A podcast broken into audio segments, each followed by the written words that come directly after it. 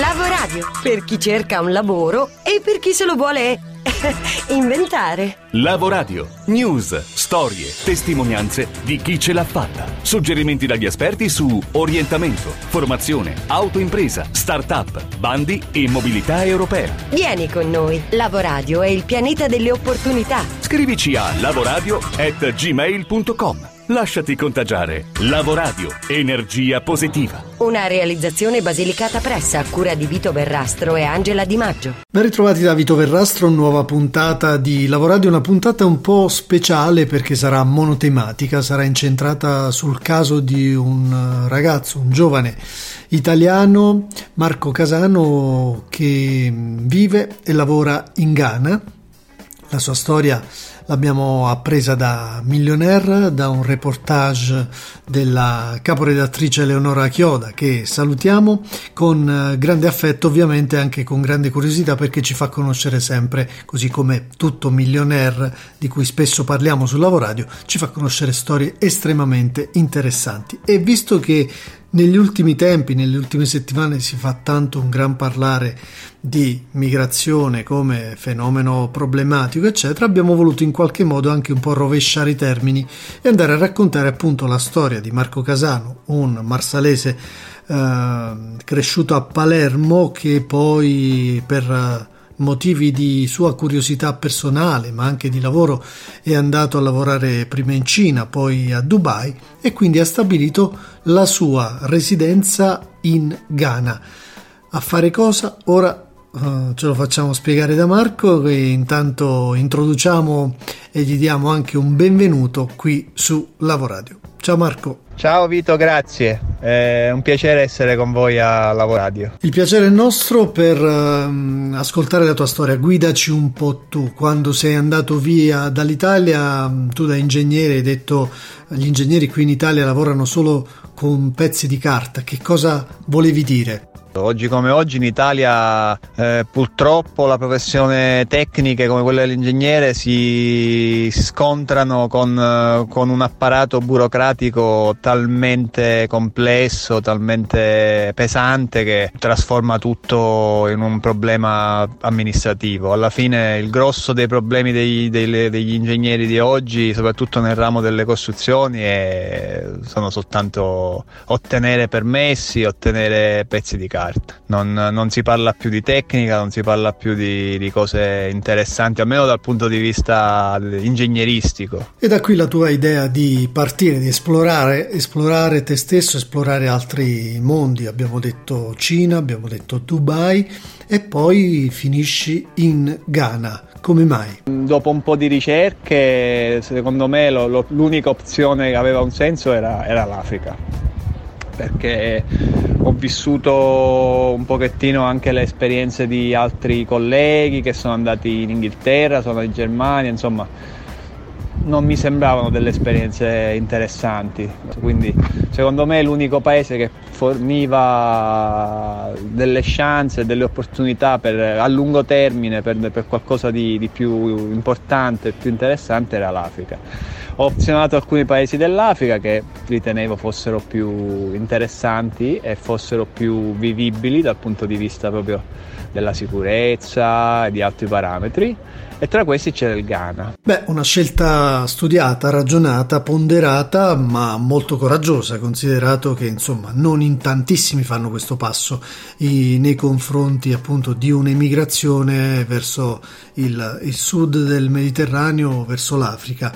Come ti sei mosso? Che cosa hai fatto quindi per avvicinare questo tuo obiettivo di partenza sulla carta ad una realtà vera e propria? Eh, io sono venuto qui da solo, non, non, sono venuto in Africa perché assunto da qualche azienda che mi ha mandato. Io da solo ho fatto armi e bagagli e sono partito con eh, pochi soldi in tasca e tanta voglia. Eh, ho cominciato da internet, ho cominciato facendo ricerca, tanta ricerca su internet, capendo il paese, capendo come funzionava, tante cose le ho prese da lì. Poi usando tante social media, ho usato molto all'inizio Facebook per eh, cominciare a conoscere gente, un, devo dire che uno strumento molto utile è Facebook, utilizzando i gruppi di espatriati qua in Ghana ho conosciuto soprattutto all'inizio tantissima gente, mi è stato molto d'aiuto anche per cominciare a trovare qualche lavoro nella prima fase che è stata molto dura. Chi sta ascoltando la tua storia, Marco, si chiederà che tipo di mondo ti sei trovato davanti, quanto tempo ci è voluto per adattarti e ambientarti al Ghana. Eh, ho messo, ci ho messo un po' di tempo per, per, sistemarmi perché la vita in Africa non è semplice all'inizio, soprattutto se sei solo, se non hai un appoggio, se non hai amici, insomma non è semplice. La vita in Africa soprattutto costa cara, cosa che la gente, molta gente non sa. Vivere da occidentale in Africa costa, costa carissimo, costa come vivere a Londra o a New York o in una grande città, soprattutto se vivi in, nelle capitali, ad Accra e vuoi fare una vita di un buon livello. Essendo da solo ci ho messo un pochettino, ho cominciato con piccoli lavoretti, ho cominciato a farmi conoscere come ingegnere, libero professionista e piano piano sono riuscito a entrare, a entrare nel, nel mercato. Prima tramite la comunità italiana che un po' mi ha aiutato, qualche costruttore mi ha cominciato a dare qualche piccolo lavoretto, eccetera, eccetera.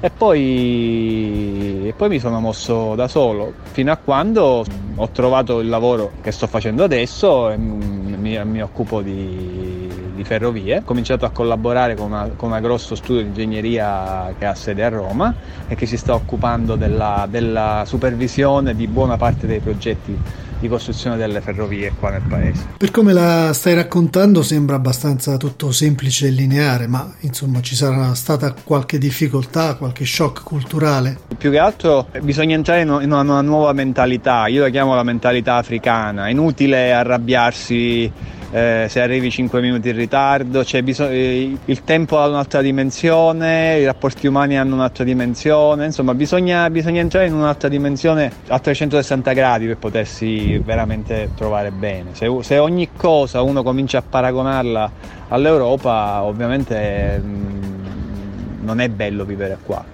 Eh, se invece entri nel mood, eh, riesci a farti prendere da, dall'energia che c'è qui, dalla voglia di fare, dalle, poss- dalle opportunità, dalle possibilità, eccetera, allora diventa, diventa interessante. Beh, in effetti anche Alec eh, Ross nel suo libro sul futuro del mondo traccia una linea in ascesa per l'Africa indicandola come la nuova Cina. Sei d'accordo? Secondo me l'Africa sarà molto di più della Cina.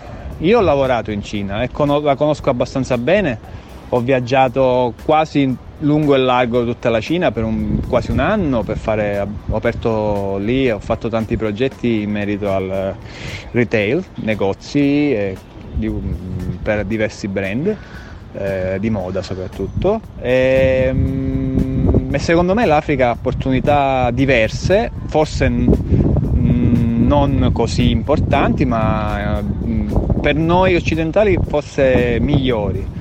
Per, perché, perché, gli africani in realtà rispetto ai cinesi sono molto più, più simili a noi. Eh, I cinesi sono, hanno una, una cultura importante, storica, ma molto diversa dalla nostra.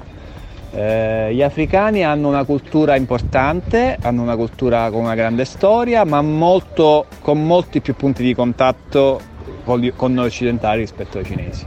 Ovviamente una spinta arriverà dal, dalla tecnologia, no? dal progresso che le tecnologie riusciranno ad imprimere e com'è la situazione da questo punto di vista in Africa secondo te? L'innovazione qua eh, la, la, la, percepisci in maniera ancora più forte rispetto all'Europa da, in alcuni settori. Qui è come lavorare spesso e volentieri, è come lavorare su un foglio bianco. Eh, ci sono poche lobby che, che, dominano su alcuni settori, molti settori sono, sono liberi, c'è meno legislazione, un po' più aperta, c'è più possibilità, quindi io voglio fare un esempio banale, ma è quello del, del, mobile money, che è evidentissimo.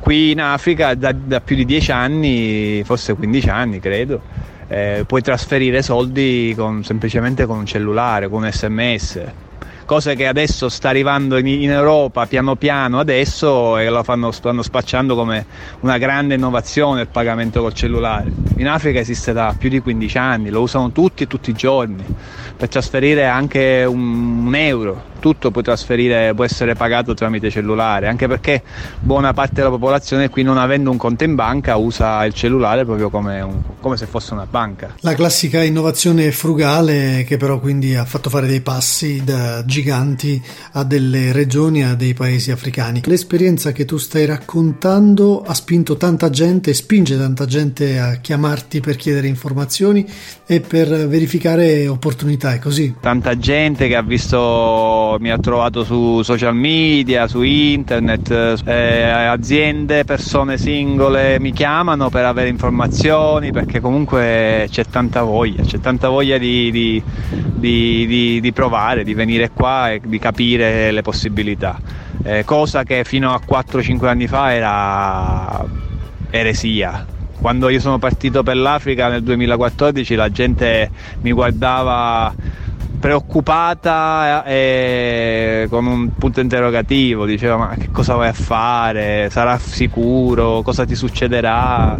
Adesso, adesso mi chiamano, adesso mi chiamano, mi chiedono, vogliono sapere. E tu che indicazioni dai? Quali sono i settori più promettenti in cui magari un occidentale, un italiano può scommettere il proprio futuro lì? Negli anni ho imparato, ho imparato che non c'è un settore più interessante degli altri, sicuramente alcuni sono trainanti, come per esempio le costruzioni, come l'agricoltura, ma è un discorso che generale che vale per qualunque paese, non solo per il Ghana in particolare. Quello che serve per, per riuscire a fare le cose qui e per rimanere, per fare un bel lavoro, è la volontà, è la volontà di stare, di stare qui. Tantissime aziende italiane o persone pensano che lavorare all'estero possa significare sto a casa mia e vendo i miei prodotti all'estero. In realtà non, non esiste, non funziona così perché qui c'è una, una competizione fortissima. Bisogna stare qua, bisogna essere qui, essere presenti perché molto più che in altri paesi, magari anche più, un po' più avanzati, ancora conta molto la presenza fisica eh, l'incontrarsi, il guardarsi in faccia, il darsi la mano, eh, questo conta tanto ancora qui per riuscire a, a muoversi nel, nel business. Quello che ci stai raccontando, e stiamo parlando con Marco Casano, ingegnere italiano, siciliano, che sta vivendo e lavorando con grande felicità in Ghana, eh, abbatte, come dicevamo prima, un po' di pregiudizi, un po' di, di, di superficialità no? che appartiene un po' a noi occidentali quando pensiamo all'Africa. Ma guarda, più che pregiudizi, sì, ci sono dei pregiudizi, ma più che altro c'è ignoranza. Cioè è incredibile, ma nel 2018, 2019, scusami, pensiamo di sapere tutto, no? Abbiamo il nostro buon smartphone, internet, Google, qualunque cosa mettiamo la troviamo, quindi siamo nati e cresciuti all'interno di una, di una, visione Europa e America centrica dell'Africa che per chi come me viene dalla Sicilia si trova praticamente a qualche centinaio di chilometri di distanza dell'Africa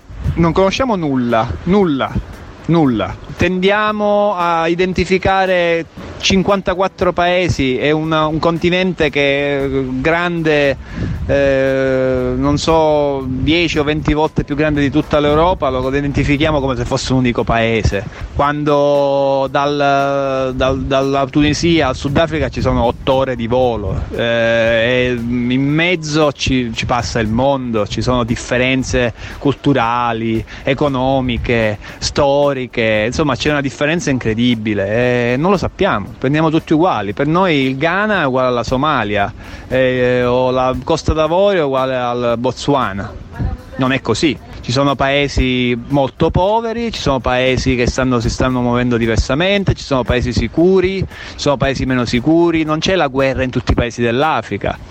Se gente mi diceva ma tu vai in Africa, c'è la guerra, cioè, la guerra dal Ghana sì, ci sono guerre nei altri paesi africani, ma è come dire talmente, sono talmente distanti che è come dire non vado in, in Italia perché c'è la guerra in Siria. Forse la distanza è pure minore tra la Siria e l'Italia rispetto al Ghana con, la, con, um, con l'Eritrea, per esempio, non lo so. Bisognerebbe cominciare a, a cercare, informarsi, guardare di più, studiare di più. Da quello che ho letto, Marco, hai ovviamente un po' di nostalgia dell'Italia, come tutti coloro che, che vivono fuori, ma per la tua situazione lavorativa stai benissimo lì in Ghana. Stai seguendo ovviamente quello che accade in Italia, che idea ti sei fatto rispetto al nostro paese e a, all'evoluzione o all'involuzione che sta prendendo? Quello che mi preoccupa più di tutti è il, il fatto che non ci sia una consapevolezza reale di quello che succederà in futuro. La gente si, si sta confondendo con tutte queste distrazioni che certi personaggi forniscono, l'immigrazione, eccetera, eccetera, sono soltanto distrazioni. I grandi problemi del paese sono altri e sono assolutamente non, ancora non presi, non risolti e non, non ci si sta neanche provando a risolverli. Abbiamo un apparato burocratico pesantissimo con un, una, una marea di dipendenti pubblici che non solo non contribuiscono ma anche frenano, frenano le iniziative personali. Abbiamo un sistema, soprattutto al sud, in cui non si, premia, non si premiano i giovani. Ci sono tante cose che in questo momento secondo me in Italia non, non, non funzionano. Eh, senza capire che c'è il rischio che fra dieci anni i famosi barconi invece di partire dalla Libia partiranno, partiranno da, dalla Sicilia per venire qui. Eh beh sì, una prospettiva incredibile ma solo in apparenza, visto tutto quello che ci, stai, ci hai raccontato e tutto quello che si sta modificando a livello globale.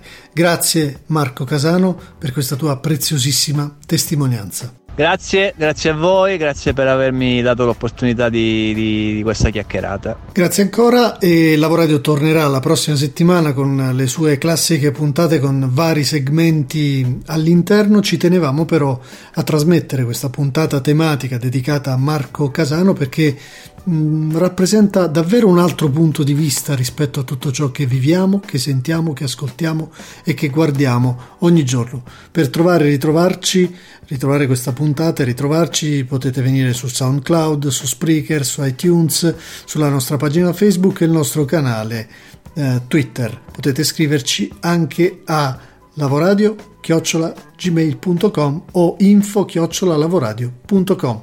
Alla prossima! Lavoradio per chi cerca un lavoro e per chi se lo vuole inventare.